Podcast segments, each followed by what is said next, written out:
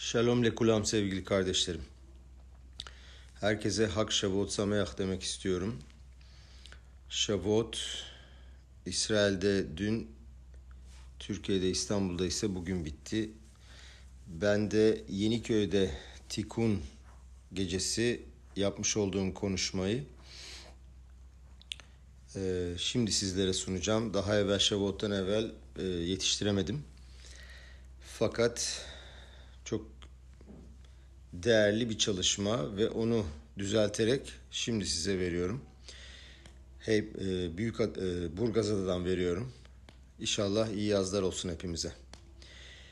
Rav Shabtai Slavtitski Sodo Shel Hak Shavuot dersinde Eh Atora Relevantit Elay diyor. Nasıl olur da Tora hala benim için güncel ve geçerlidir. Bunu anlamaya çalışacağız hep birlikte. Bayan Rosenberg'i gizli bir numaradan aradılar. Kadın dedi ki herhalde benim için bana bir şeyler satmaya çalışan insanlar arıyordur. Açmadı telefonu. Fakat telefon çalmaya devam etti. Israrla etti ve en sonunda dedi ki artık açmam lazım. Telefonu kaldırdı. Telefonun ucundaki şöyle diyordu. Sadece size lotodan bir buçuk milyon dolar kazandığınızı özür dilerim haber vermek için arıyoruz. Kardeşlerim Hak Şavuot'u geride bıraktık. Ve bu bayramın geldiğini bize çalan zillerle aslında ilan etmek istiyorlar. Ve gelin bu bayramda neler olduğuna bir bakalım hep beraber. Biz her sene bu bayramda Hak Şavuot'ta neleri yenileyebiliriz? Kendimizi nasıl yenileyebiliriz? Bunu öğrenmek öğrenmemiz lazım. Bildiğimiz gibi Haga Shavuot Hagmatan Tora'dır. Hiç mesela Belçika veya Amerika veya başka bir ülkenin kanunlar kitabını, anayasasını tutup onunla dans eden insanlar gördük mü? Ve eğer kanunları uygulayan bir hükümet veya polis olmasaydı çok fazla vergi ödeyen kimsenin olacağını da sanmıyoruz. Veya yollardaki trafik kurallarına da çok fazla kimse uymazdı. Peki iyi de biz niçin Tora'yı aldığımız için bu kadar seviniyoruz? Sevinç içinde bayram yapıyoruz ve dans ediyoruz. Acaba bunun sebebi nedir? Ve niçin başımızda bir polis, bir zorlama olmamasına rağmen biz hala Tora'yı büyük bir zevkle, keyifle ve sabitlikle, istikrarla takip edip bundan muazzam şeyler öğrenebiliyoruz. Tora'da Şloşa Regalim, üç tane bayram zamanı vardır. Haga Sukot, Haga Pesach ve Haga Shavuot. Her üç bayramda da İsrail halkı İsrail ülkesine doğru çıkmıştır. Bir araya gelmiştir ve çok büyük bir sevinç olmuştur. Fakat Haga Shavuot'a ait özel olarak Haga Shavuot'a ait eşsiz bir özellik vardır. Biz sadece orada sütlü mamuller yemeyiz. Haga Shavuot'ta çok özel kanunlar vardır ki bunlar ne Pesah'ta ne de Sukot'ta vardır. Gelin bugün öncelikle iki tane şeye bakalım. Bunu Rav Dinovic'in bugünkü Tanya e, dersinde de dinledim. Gerçekten o da bu ikisine çok vurgu yapıyor. E, ve Shavuot'u çok öne çıkaran şeyler bunlar. Diyor ki her bayramda tartışma vardır. Acaba bu bayramın yarısını kendimize kişisel olarak, yarısını da Tanrı'ya mı vakfetmemiz lazım diye. Yani demek istiyoruz ki acaba günün yarısını Tora öğrenimine mi verelim yarım günde yemeye, içmeye ve keyif almaya mı harcalayalım? Veya acaba seçim şansımız var mı? Ya da bugünün tamamını duaya ve öğrenime Bet Midraş'ta vakıf mı edelim ya da tamamını kendimize mi ayıralım? Rabbi Eliezer'e göre kişi seçebilir. Rabbi Yehuşua'ya göre ise günün yarısını kendine, yarısını da Akadosh Baruhu'ya ayırmak lazım. Rabbi Eliezer'e göre niçin seçebilirim? Diyor ki eğer diyor ben kendi sevincimle seçersem yani dua ederek, öğrenim yaparak ve mitzva yaparak o zaman diyor hepsini Tanrı'ya ayırma seçebilirim. Ama Gımara enteresan bir şey söylüyor.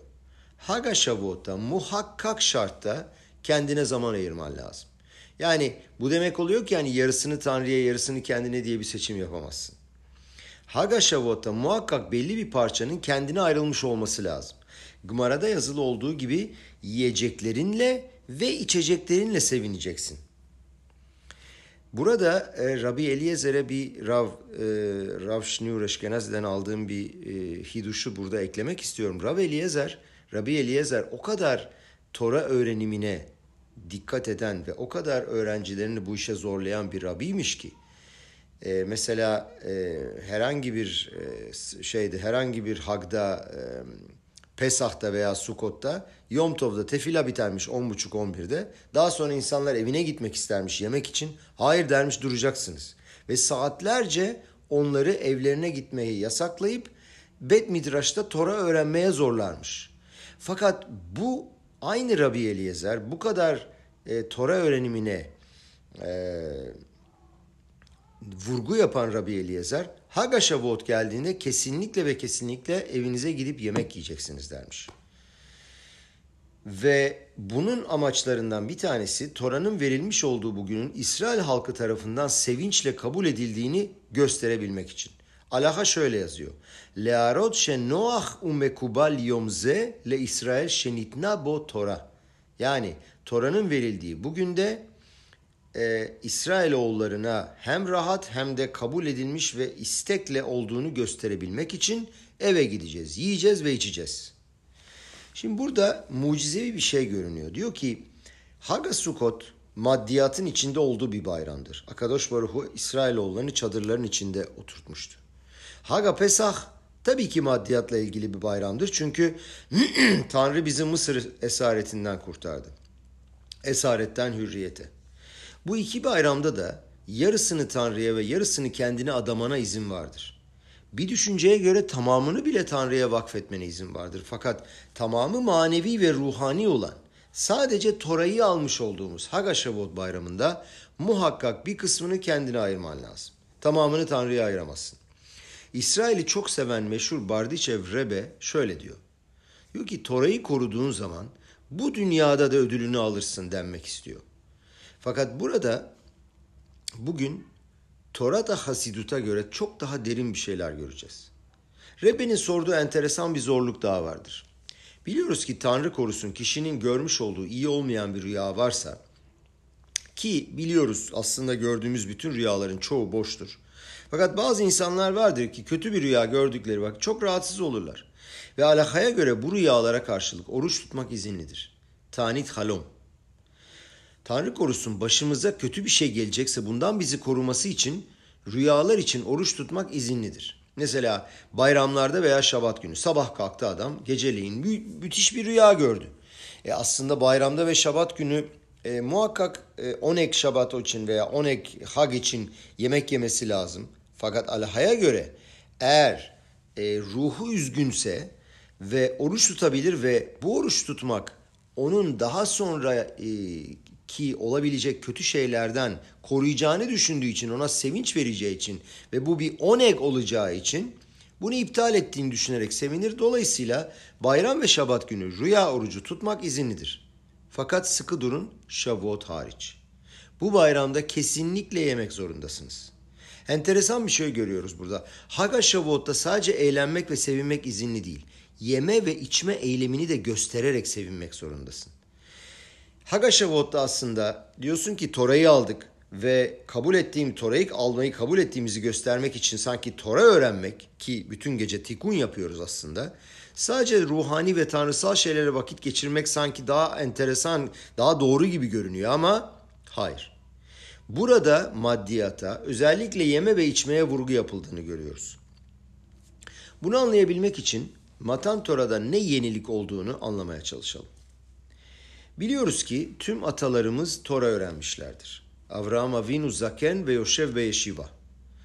Yitzhak Avinu da Tora öğrendiğini biliyoruz. Aynı şekilde Yaakov Avinu da Yeshiva'da Tora öğrendi. Eke Vaşer Şama Avraham Bekoli.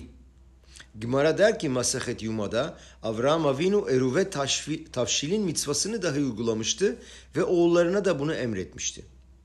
Yaakov Avinu'nun söylemiş olduğu meşhur cümle İm Lavan Garti ve Taryak Mitzvot Şamarti. Lavan'la yaşadım fakat buna rağmen Tora'nın bütün mitzvalarını korudum. Peki eğer böyleyse Matan Tora niçin bu kadar önemli? Ne var? Niçin bu kadar büyük bir mesele haline getiriliyor? Bundan önce de Tora'mız vardı bunu biliyoruz. Atalarımız bunu yapıyorlardı. Basit olarak iki tane konseptimiz var. Birisi metsuve ve ose yani emir verilir ve yapılır. İkincisi ise eyna metsuve ve ose.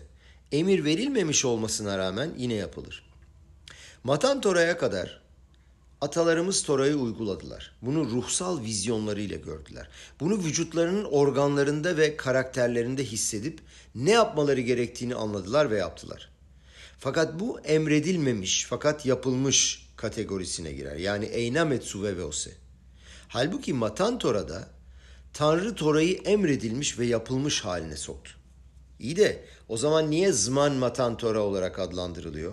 Matan Tora Tanrı'nın Tora'yı verdiği zamandır. Ama Tora bundan önce de vardı. İşte burada Tora'nın ne olduğu ile ilgili muhteşem bir nokta geliyor. Tora basitçe dünyada nasıl davranılması gerektiği ile ilgili kurallar, talimatlar topluluğudur. Hep klasik olarak şu örnek verilir. Mesela herhangi bir makine satın alırım ben. Bilgisayar alırım, çamaşır makinesi, buzdolabı. Ve biliyorsunuz bu makinelerle beraber kullanım talimatları da gelir. Peki kullanım kılavuzunun görevi nedir? Makinede olan potansiyeli ortaya çıkarır. Potansiyelin ne olduğunu öğrenmen gerekir. Kamera gibi veya fotoğraf makinesi gibi birçok makineyi alıp bunun kullanım talimatını okumadan kullananlar çoğu sefer bu makinelerin gerçek potansiyellerini ortaya çıkaramazlar. Bir de makineyi bozmadan nasıl kullanabileceğini öğrenirsin bu talimatlardan. Eğer ben kullanım talimatını okumaz ve telefonumu gidip suyun içine koyarsam telefon bozulur. İnsanlar basit olarak şunu söylüyorlar. Niçin Tora verildi? Akadosh Baruhu dünyayı yarattı ve adam ortaya çıktı. Birden gözlerini açtı. Herkes hatırlar ilk olarak annesi ve babası olduğunun farkına vardığı zamanı. İlk defa aynaya bakan bebekler burunları olduğunu görünce ne olduğunu anlamayıp ona okunup ona dokunup eğip bükmeye başlarlar. Ve aynaya bakmadan evvel burnu olduğunun veya kulaklarının olduğunun farkında bile değildi. Tam bir mucize, peleplayım. Kişi doğar büyür ve nereden geldiğinin farkında bile değildir. Ve adam Arishon dünyaya gelip yeryüzünü gördüğü zaman Akadosh Baruch gelip ona diyor ki sana bir kitap vereceğim bu dünyadaki ve kendindeki o muhteşem potansiyeli nasıl ortaya çıkaracağınla alakalı talimatları içerecek. Kendini ve etrafındaki dünyayı yıkmamak için nasıl hatalar yapmayacağını izah edeceğim. Biliyoruz insanın diğer tüm hayvanlardan daha fazla dünyayı nasıl yıkıp mahvedebileceğini. Bugün Rusya'da ve Ukrayna'da neler olduğunu hepimiz biliyoruz. Bu basit bir izah. Fakat Tora'da birçok daha birçok seviye var. Gelin bakalım başka bir noktayı da inceleyelim. Midrash Rab'a şöyle diyor. Bambaşka bir bakış açısı. Harika bir nokta ve başlangıçta çok fazla anlaşılmıyor. Atora omeret hani hayiti kli umanuto shel akadosh baruhu. Tora şöyle diyor. Ben Tanrı'nın Akadosh Baruhu'nun sanatkarlığının bir aracıydım. Midraş'ta böyle yazar. Bu dünyada etten ve kemikten oluşmuş bir kral Basarva'dan bir saray inşa ettiğinde bu sarayı kendi zihnine göre değil bir sanatkarın aklına göre inşa eder. İyi bir mimar alır ve böyle inşa eder. Mimar da kendi zihnine göre inşa etmez. O da bir plan çizer, bir çalışma haritası yapar. Mesela duvarı, mutfağı, salonu nereye koyacağını planlar. Her şeyi olması gerektiği gibi inşa eder her şeyi nereye koyacağını bilmesi lazım. Çünkü eğer plansız inşa etmeye başlarsam mesela mutfağı gereğinden fazla büyük yaparım. Kadın büyük bir ev ister ama bu kez evin patronuna ofis yapacak yer kalmaz veya yatak odasına yer kalmaz. Dolayısıyla bir plan yapmanın gerektiği hepimiz tarafından kabul ediliyor. Midraş der ki Akadosh Baruhu'nun planı da Tora'dır. Tora'ya bakarak dünyayı yarattı. Tora Bereşit bara Elokim dediği zaman reşit değil Tora var. Yani Bereşit bara Elokim'de reşit yerine Tora'yı koyarsan Betora bara Elokim oluyor. Yani Tanrı Tora ile dünyayı yarattı diyebilirim. İyi de bu midraşı ilk keresinde öğrenmiş olan kişiler bunun gerçek anlamını kavramakta zorlanırlar. Ribono Şelolam, burada anlamadığımız şeyler var. Niçin plan yapılır? Hata yapmamak için. İyi de Akadosh Baruhu, Akol Yahol hata yapar mı? Tanrı bir ülkeyi fazla büyük yapıp denizin içine koyabilir mi? Böyle bir şey mümkün müdür? Tanrı'da hata yoktur ki. Daha da fazlası biz binayı veya daireyi plana göre yaparız. Fakat inşaat bittikten bir iki sene sonra da planı atarız. Planı saklamaya gerek yoktur. Tora ise kardeşlerim sonsuzdur. Nitzhi. Tora ile her gün ve şimdiki zamanda yaşıyoruz. Zamanında başlangıçta kullanılmış ve sonra bırakılmış değil. İyi de o halde Tora'ya niçin ihtiyacı var Tanrı'nın? Buradaki içsel nokta nedir? Pnimiyutu nedir bunun? Biz bundan ne öğreniyoruz? Ne demektir Bişvil İsrail şenikreu reşit? İsrail niçin reşit olarak adlandırıldı? Niçin Tora reşit olarak adlandırıldı? İstakel be orayta ubara alma. Aramitçe yazan bu söz Zoar'ın dediği gibi ne demektir? Ne demek yani Tora'ya bakıp dünyayı yaratmak gerekir? İşte burada olayların biraz daha derinine ineceğiz kardeşlerim. Dünyada her şeyin gerçekliği, maddiyatı, materyali, onun işlevi ve amacı vardır. Ne için yaratıldı? Mesela arabam vardır. Arabanın amacı benim ihtiyacım olan yerlere gidebilmektir. Bilgisayarım vardır. Onu mektuplar yazmak, derslerimi kaydetmek ve yazmak için kullanırım. Onu belirli bir amaç için kullanıyorum. Kıyafetlerim, kalemlerim ve saatim var. Saatim bana saati gösterebilmek için. Hangisi hangisinden önce geliyor? Var olan bir şey amacından önce mi yaratıldı yoksa amaç o yaratılan şeyin yaratılması ve üretilmesinden önce mi geliyordu? Herkes anlıyor niçin saat yaptığımı. Saatin çünkü kaç olduğunu bilmek istiyordum. Bu amaçla saati yaptım. Tam yani tersi değil. Hani sanki önce saati yaptım, yapayım da sonra bir bakayım, bakayım ne işe yarıyor. Ha iyi o zaman bana saati göstersin. Bu değil. Olay böyle işlemiyor. Çamaşır makinesini de icat ettim. Sonra düşündüm bakayım nereye kullanayım diye. Yok böyle bir şey. Çamaşırları yıkarken çok daha hızlı yıkayabilmek için bir makineye ihtiyacım vardır. Bu yüzden çamaşır makinesini icat ettim. Dolayısıyla her zaman amaç ve yaratılış üretimden önce gelir. Tanrı dünyayı yarattığı zaman aklı olan herkes bir şey gördüğü zaman bunun bir amacı olduğunu bilir. Özellikle de kişi dünyanın ne kadar kompleks bir şekilde yaratıldığını ve milyonlarca detayı olduğunu ve bu detayların birbirini tamamladığını gördüğünde, bu muazzam düzeni fark ettiğinde muhakkak bir anlamı olduğunu anlar, bir amacı olduğunu anlar. Bütün yıldızlar ve güneş sistemi aynı zamanda bizim insan olarak yaratılışımız. Birbirini muhteşem bir şekilde tamamlayan milyonlarca hücre.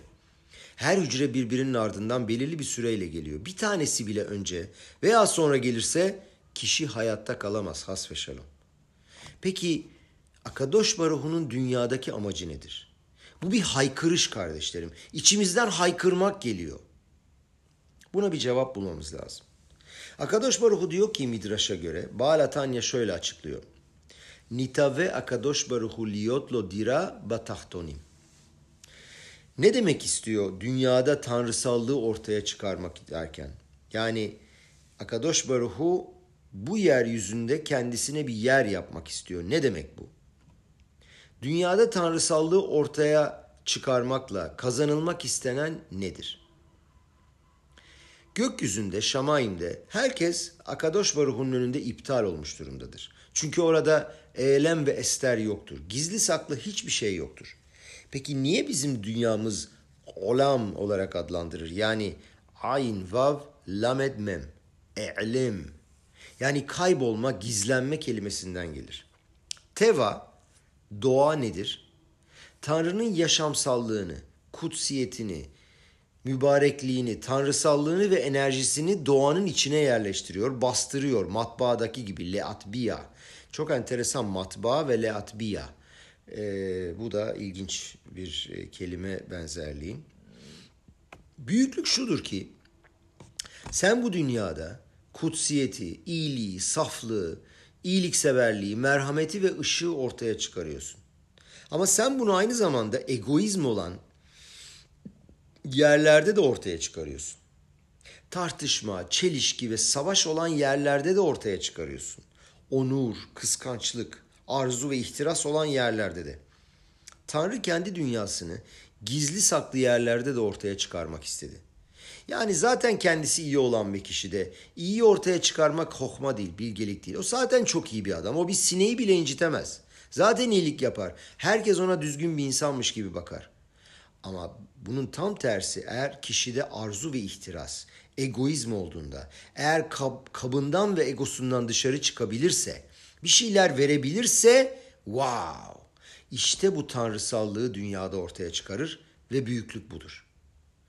Mesela öncelikle özellikle yürümekte güçlük çeken bir çocuk gördüğünüzde bir bebeği ve o çocuk yürüdüğünde veya görme zorluğu bulunan bir kişi haz ve şalom görmeye başladığı zaman gözlerinde muazzam bir ışık belirtir, belirir. Etrafındaki tüm ailede nasıl bir ışık belirir? Çünkü ortaya yeni bir şeyler çıkmıştır. İşte Tanrı dünyayı gizlenmiş ve saklı yaratmıştır cümlesinin açıklaması budur. Büyüklük orada dahi o gizli yerde dahi tanrısallığı, ışığı, iyilikseverliği ve herkeste aslında mevcut olan sevinci açığa çıkarmaktır. Peki soru şu, nasıl gerçekleştireceğiz bunu? Yahudi bir mitzva yaptığı anda, iyilikseverlik yaptığı anda, başkasını affettiğinde veya başkası için bir şeyden vazgeçtiğinde, vitur yaptığında herkes sorar. Niçin vazgeçtin? Niye yaptın bu iyilikseverliği? İşte o zaman gökyüzünü göstererek Akadosh Baruhu diyebiliyor muyuz? Niçin Tora öğrenebilmek amacıyla kendi alışkanlıklarının ve karakter özelliklerinin dışına çıkıyorsun? Dünyada ışık ve kutsiyeti getirebilmek için. Yani Akadosh Baruhu için. Birdenbire farkına varıyorsun ki bu rekabet, agresiflik, tartışma, çelişki ve savaş olan herkesin kendisi için yaşadığı, başkasını ittiği bu dünyada ışık ve kutsiyet kıvılcımlarını açığa çıkartıyorsun. İşte Tanrı'nın bütün bu gizli ve saklılığı yapmasının amacı bunların içinden elokut yani tanrısallığı ortaya çıkarmaktır. Bununla ilgili bir sipur anlatacağız. Bir keresinde biri Rebbe'nin odasına girer. Ailemle ve babamla, anne babamla müthiş bir çekişme içindeyim ve anlaşmazlık içindeyim Rebbe demiş. Bana çok zarar verdiler. Şimdi alakaya göre anne ve baba çocuğa zarar verdilerse bile anne baba veya saygı mitvası geçerlidir. Niçin böyledir? Bir keresinde biri şöyle demiş. Anne ve babam benim için hiçbir zaman iyi bir şey yapmadılar. Biz de ona şöyle dedik. Aynaya bak ve ne yaptıklarını gör. Seni yaptılar. Bu demek oluyor ki eğer bana zarar veriyorlarsa, beni kırıyorlarsa anne babamın yanında olmak zorunda değilim. Alaha'ya göre evi terk edebilir, başka bir şehre gidebilirim. Eğer ebeveynlerim beni incitiyorlarsa, beni incitmemeleri için ben onları etki edemiyorsam, onları ikna edemiyorsam, onlara yardım edebilmesi için birini organize edip başka bir yere gidebilirim. Fakat bunları ne kadar yapabiliyorsam da anne babaya saygı mitzvası kesinlikle vardır. Kibud av vaem. On emrin bir tanesi biliyorsunuz. Birisi bir kere dedi ki, ebeveynlerim beni o kadar incittiler ki onlarla ilişkiyi tamamen kestim ve onlara artık saygı göstermiyorum. Onlara kadiş de söylemeyeceğim öldükten sonra. Bu kadar da sert. Reb ona şöyle der. Der ki sana bir sorun var. Tanrı Adam Arishon'u nasıl yarattı? Anne ve babadan mı yarattı? Hayır. Topraktan önce onu oluşturdu ve daha sonra ruhunu içine üfledi. Peki niçin hepimiz Adam Arishon gibi doğmuyoruz? Yani topraktan büyüyüp yeşerin, yeşeren tohumdan yetişen güzel bir ağaç gibi. Genç adam bakar, bilmiyorum der. Rebbe cevabını verir. Sebebi kibud av ve em mitzvası olsun diye. Anne ve babaya saygı mitzvası olsun diye. Burada olayın derinliği nerede kardeşlerim? Tanrı'nın ebeveynleri yaratmış olması herhangi olağan bir teknik detay değil. Başka bir çare olmadığı için yapılmış bir şey de değil. Tanrı anne babayı, ebeveynleri anne babaya saygı olsun, kibud av ve em mitzvası olsun diye yaptı. Yani bütün ebeveynlerin yaratılışı Tora'da kibud av ve em mitzvası var diye yapılmıştır. İşte istakel ve orayta ubara alma, Tora'ya baktı ve dünyayı yarattı cümlesinin basit açıklaması budur. Tora'ya baktı, kibud av ve em, anne babaya saygı mitzvası olduğunu gördü, o yüzden ebeveynleri yarattı. Tefilim ve sedaka mitzvaları olduğu için Tanrı bize bizde kol ve parmakları yarattı. Tanrı'nın bütün yaratmış olduğu şeyler sadece o yarattığı şeylerde ben onları kullanarak nasıl bir kutsiyet ve ışık yaratabilirim diye yaratmıştır. Dünyada yaratılmış olan bütün cisimler, objeler ve maddeler biz onları kutsiyet için kullanabilelim diye yaratılmıştır. Daha fazlası.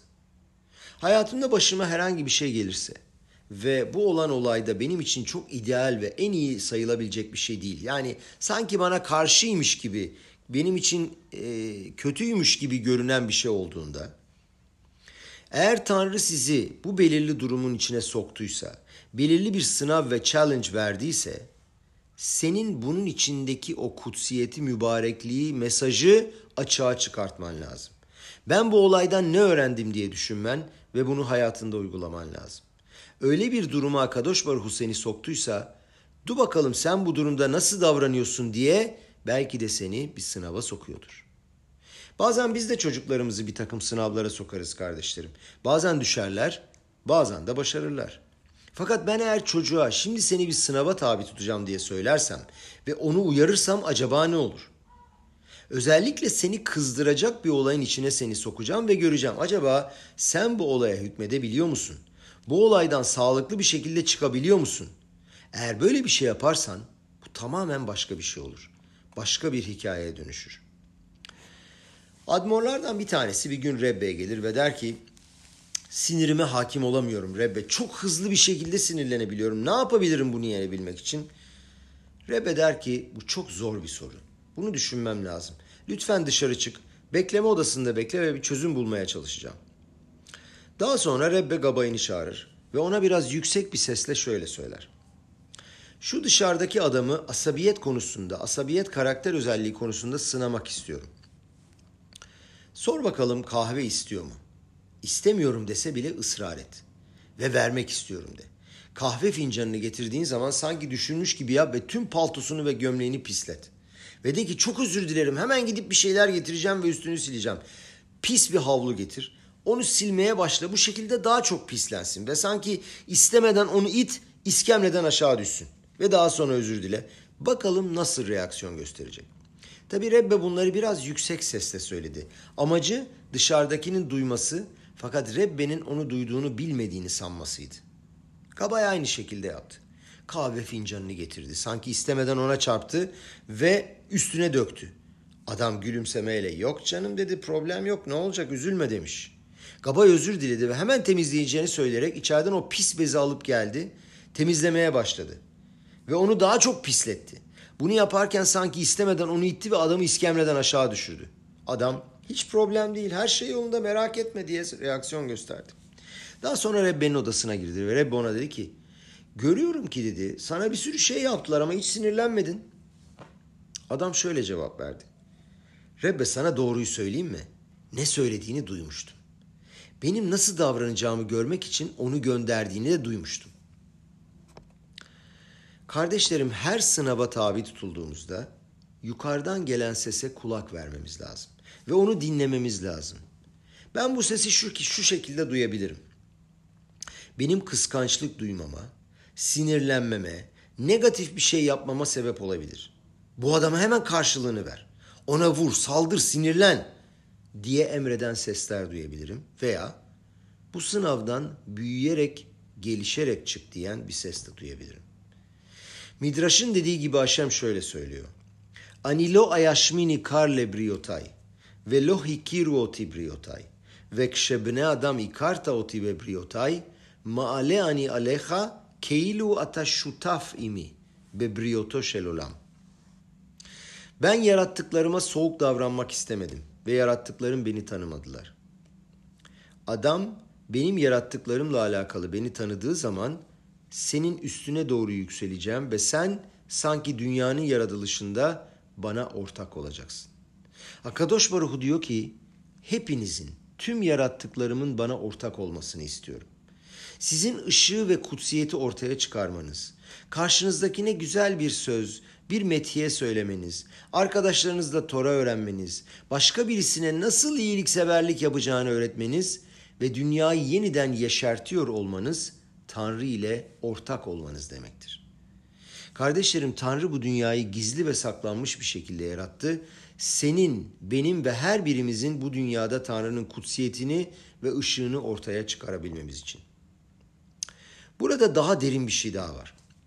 Kfira. Kfira ne demek? İnkar ve aykırılık. Kfira bile Akadosh Baruhu'yu bu dünyada açığa çıkarabilmek için kullanılan bir araçtır. Nasıl? Eğer adamın biri Tanrı'yı inkar ediyorsa ve aykırı bir şekilde davranıyorsa bu demektir ki emunayla, inanç kavramıyla bir ilişkisi ve bağlantısı vardır.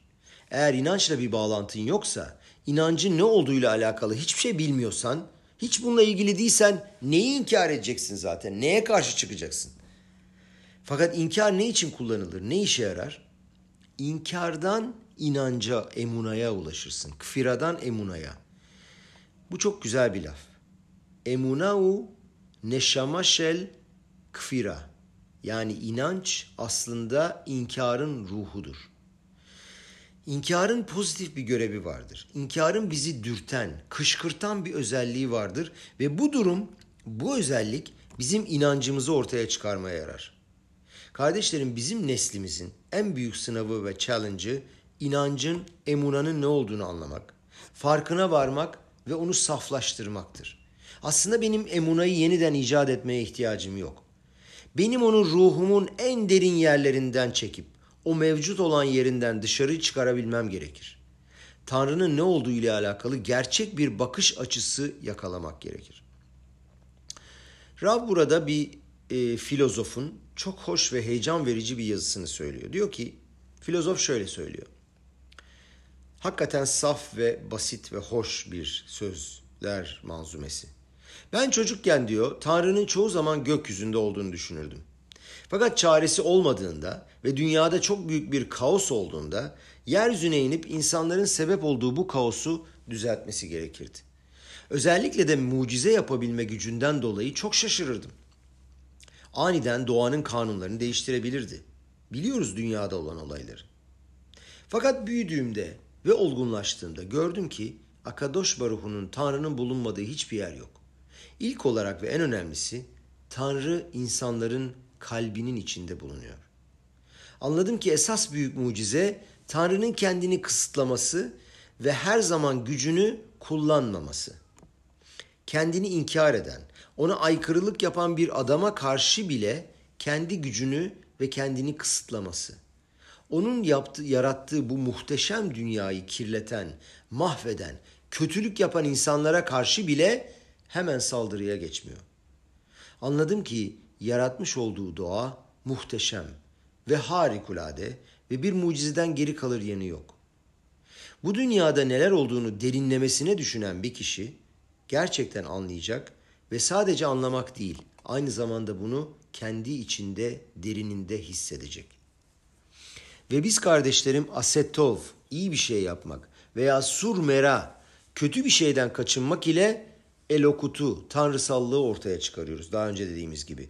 Dünyadaki kutsiyeti açığa çıkarıyoruz, Tora'yı açığa çıkarıyoruz. İşte istakel be orayta, ubara alma budur. Dünyaya bakıyorsun ve dünyada yaratılan her şey Tora'da zaten var. Onu görüyorsun ve ondan gelişip büyüyor ve ortaya çıkıyor. Bütün bu yaratılan şeylerden büyüyebilme ve kutsama imkanım var. Bir spor anlatalım.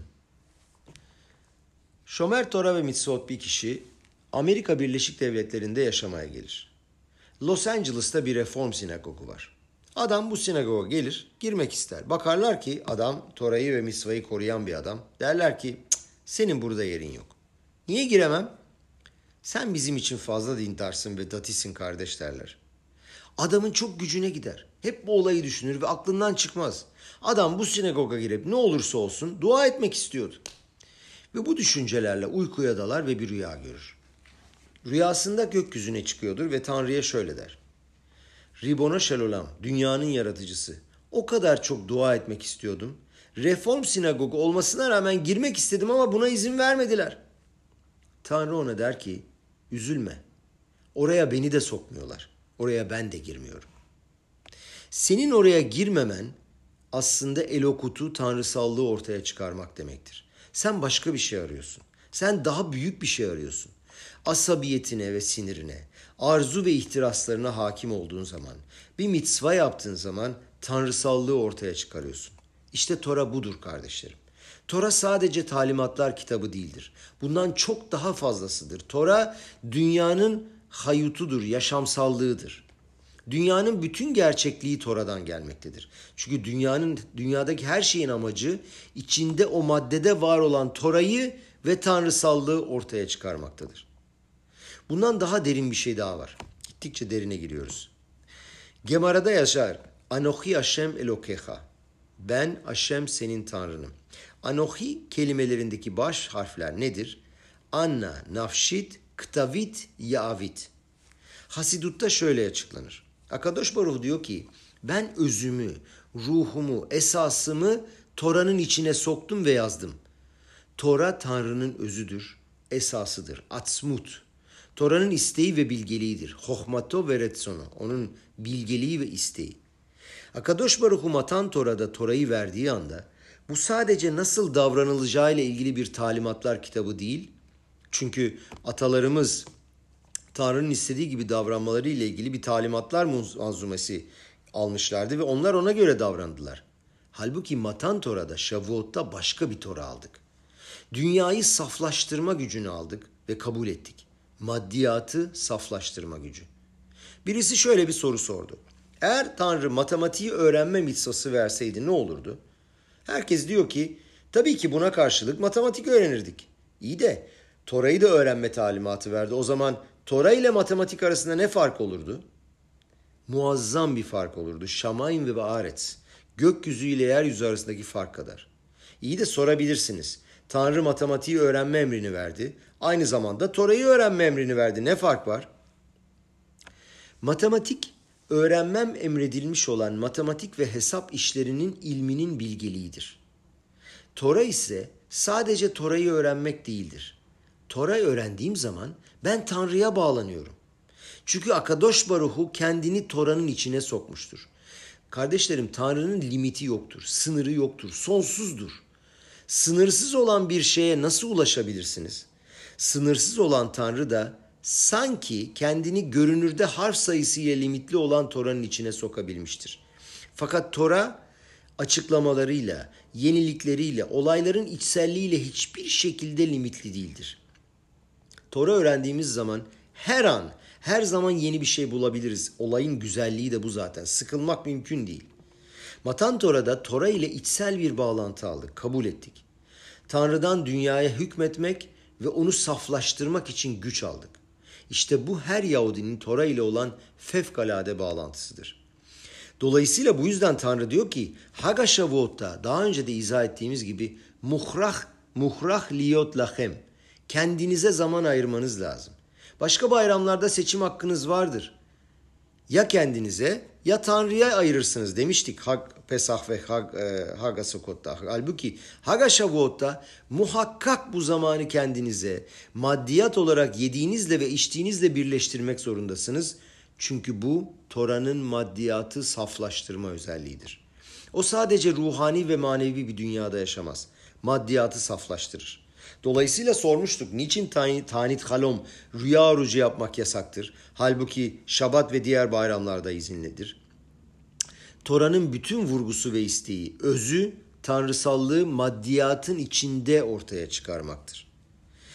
Buna bağlı olarak Matan Tora'daki bu büyük gürültünün, bu Tora verilirken olan muazzam mucizelerin sebebini anlayabiliriz. Midraş müthiş bir şey söylüyor. Peraşat Şemot Midraş Rab'a şöyle diyor. Rabbi Avua, Rabbi Yohanan adına şöyle der. Tanrı Tora'yı Matan Tora esnasında verdiği zaman kuş cik ciklemedi. Tavuk gıdaklamadı. Melekler bile kadoş demedi. Sipor lot sitsa. Of lo parach şor loga. Ofanim lo afu. Srafim lo amru kadoş. Melekler bile iptal oldu. Deniz dahi kımıldamadı yerinden. Tüm dünya susmuştu. Dünyanın özünde bir değişiklik olmuştu. Aseret Adibrot'ta dediğimiz gibi bunu biz dört tane ruahta duyduk. Dört tane rüzgarda duyduk. Her dört bir yana döndüğümüzde Akadosh Baruhu'nun oradan konuştuğunu duyduk. İyi de niçin bütün bunlar oldu? Eğer başta dediğimiz gibi adamı lo metsuve ve ose durumundan çıkarıp sadece metsuve ve ose yani emredilip yapılma aşamasına getirmek için yapılmış olsaydı o zaman tüm bu mucizelere ne gerek vardı? Kardeşlerim bu Tanrı'nın yapmış olduğu bir mucize değil. Bu Matan Tora'ydı. Matan Tora dediğimiz gerçeklik ayrı bir yeryüzü, ayrı bir gökyüzü, ayrı bir dünya yaptı. Dünyadaki maddiyat üzerinde faaliyet gösterdi ve onu değiştirdi. Bu yüzden dünya hareket bile edemedi. Bu yüzden kimse konuşamadı. Bu yüzden kuş cikcikleyemedi. Tanrı özellikle bu detayları emredip kuşun cikciklememesini istemedi veya boğanın ses duyamamasını sağlamadı. Bu bir gerçekti ve bu gerçeklik değişti. Tanrı dünya üzerinde değişiklik eylemine geçtiği anda bambaşka bir dünya oluştu. O anda dünya durdu. Kol gadol ve loya saf diye yazar Tora. Ne demektir kol gadol? Üç tane açıklama görelim bu konuda. Birinci açıklama o ses yedi ayrı sese ve yetmiş lisana dönüştü. O nesilde İsrail halkı tek bir lisan konuşmasına rağmen Tora bütün şvillerin içine, bütün tali yolların hepsine girdi. Yani tüm dünyaların hepsine nasıl giriyorsa insanın konuştuğu e, tüm lisanların ve insanların içine de girdi. İleriki yıllarda başka lisanlarda olduğu zaman her yerde Tora mevcut olabilsin diye. Tanrı Tora'yı verdiği anda her birimizin içine kazındı. Adamın lisanına, kafasına, anlayışına, karakter özelliğine, her şeyin içine. Dolayısıyla Tora benim için değildir. Bazıları der ya Tora benim için değildir. Tora benim için değildir diyebilecek olan aslında hiç kimse yoktur. Tanrı Tora'yı herkese ayrı kişilikler, ayrı dünyalarda olsalar dahi her birimize verdi. Her yerde ve her zamanda. Dolayısıyla bu zamanda Tora'yı uygulamak zordur demek de mümkün değildir. Hani ya 21. yüzyıldayız bu zamanda Tora mı uygulanır? Yalan, yanlış. Her zamanda Tora'yı uygulayabiliriz çünkü Tora zamanın da bütün iliklerine kadar girmiştir. İkinci olarak Şemimenu nitnabo kola nevim. Peygamberlerin sesi de bu sesten kaynaklandı. Yani o gelen ses sadece o zamanki nesle ait değildi. O nesilde verilen olaylar daha sonra tüm nesillerde olabilecek olan gelişmeleri de kapsıyordu. Dedik ya dünyayı değiştirdi diye. O ses oradan kaynaklı bütün daha sonraki o 3300 sene daha doğrusu Nevim o kadar yoktu ama e, peygamberlerin olduğu bütün senelerdeki o kaynak o anda girdi dünyanın içine. Üçüncü açıklama da şu. Lo aitalo bat kol yani yankı yoktu. Ne demek? Niçin yankı yoktu? Ne fark eder yankı olup olmaması? Niçin konuşuyoruz bunu? Aynı şeyi konuşuyoruz. Bu yankının olmaması da bir mucize değildi. Yankı nasıl oluşur? Benim sesim herhangi bir dağ ve herhangi bir duvara çarpar geri gelir. Fakat dediğimiz gibi Tora'nın özü ve esası o anda dünyanın içine kazınmıştı. Dolayısıyla geri gelemezdi. Dünyayı saflaştırdı. İşte bu yüzden geri gelmedi. Çünkü ses maddenin içine kazındı ve girdi. O emirde olan her şey dünyadaki tüm maddelerin içine girdi ve devam etti. Dolayısıyla çok daha büyük bir şey yazıldır burada. Aseret Adibrot'ta şöyle yazar. Ve kol am roim eta kolot. Tüm halk sesleri gördüler. Ne demektir sesleri gördüler? Genellikle ses ruhani ve manevi bir şeydir. Onu hissedemezsin. Elinle dokunamazsın. Onu göremezsin. Gözlerimle görebileceğim şeyler fiziksel olarak var olan şeylerdir. O halde bütün halk sesleri gördüler ne demektir? Rau eten nişma. Böyle yazıldır. Yani duyulan şeyi gördüler.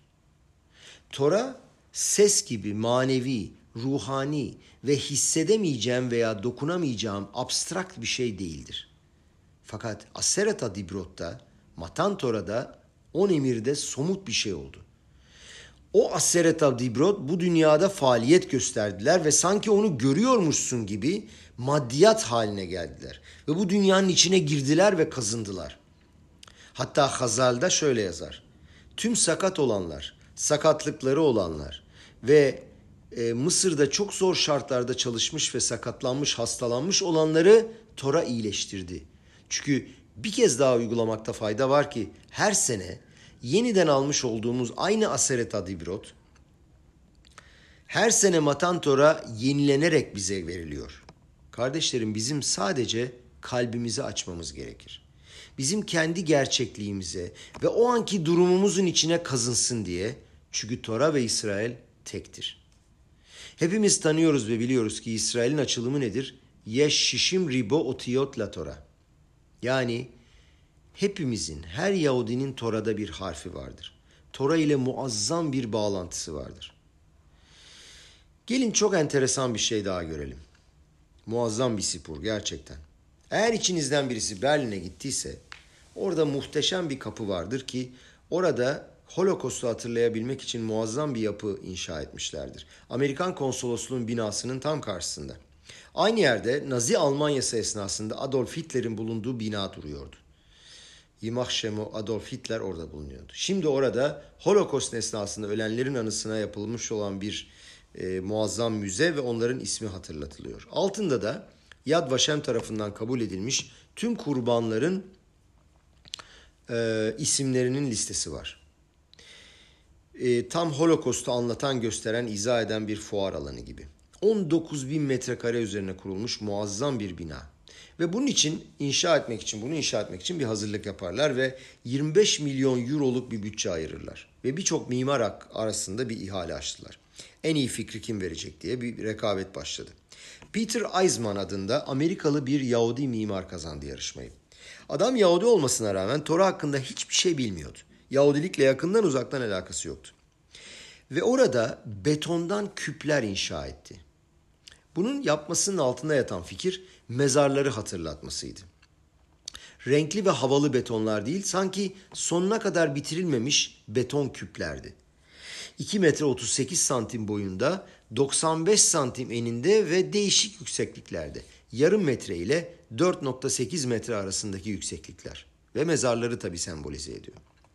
Her gün birçok insanın gittiği muazzam bir yer ve hakikaten Berlin'e gidip orayı görmemek mümkün değil. Ve bir gün enteresan bir şey oldu. Adamın biri o müzeye gitti ve küpleri saydı. Bazen kişinin yapacak fazla bir şey yoktur ve oturur bütün bütün sayar bütün küpleri. Bu adam da tek tek saydı. Tam 2711 tane küp saydı. Sonra Sinan gitti ve orada sohbet ederken arkadaşlarına müzede enteresan bir şekilde 2711 tane küp olduğunu söyledi. Oradaki arkadaşlar da başka şey, kişilere söylediler. Ve son bir tanesi bir Rabi'ye söyledi. Rabi duydu bunu ve bembeyaz oldu. Emin misin dedi 2711 olduğuna. Evet dedi eminim. Sen Şas'ta yani tüm Talmud ve Gemara'yı kaplayan Şas'ta kaç tane Gemara sayfası var biliyor musun dedi. 2711. Herkes bilir 7 senede bir Siyuma Şas bitiriş töreni yapılır. Bazı kişiler her sene yaparlar bu töreni. Ve mimara sorarlar niçin bu sayıyı yaptın diye. Mimar hiçbir fikrim yok der. Bakın nasıl bir aşkaha pratit var, nasıl bir özel denetim var. Akadosh Baruch adamın kafasına sokmuş tam olarak 2711 yap diye. Her Yahudinin bir Gemara sayfası olduğunu bize öğretebilmek için. Her Yahudinin kardeşlerim Tora'da bir parçası vardır, bir harfi vardır. İsrail halkı ve Tora birdir. Kim bizi İsrail halkı olarak yaratmıştır? Her halk nasıl oluşur? Belirli bir ülkeye, belirli bir yere gelmiştir ve orada kendi devletlerini kurmuşlardır ve bir halk haline gelmişlerdir. Fakat biz nerede yaratıldık? Çölde, midbarda. Peki bizi ne birleştiriyor? Bizi birbirimize bağlayan şey nedir? Tora. Tora İsrail halkını yaratmıştır. Ve çok yakında Kadosh Baruhu bunu hissetmemizi nasip etsin ve tüm dünyalarda, dünyanın her yerinde Tora'nın, tanrısallığın, mübarekliğin ve ışının gücü, gücü ortaya çıksın. Amen ve hen yeratson.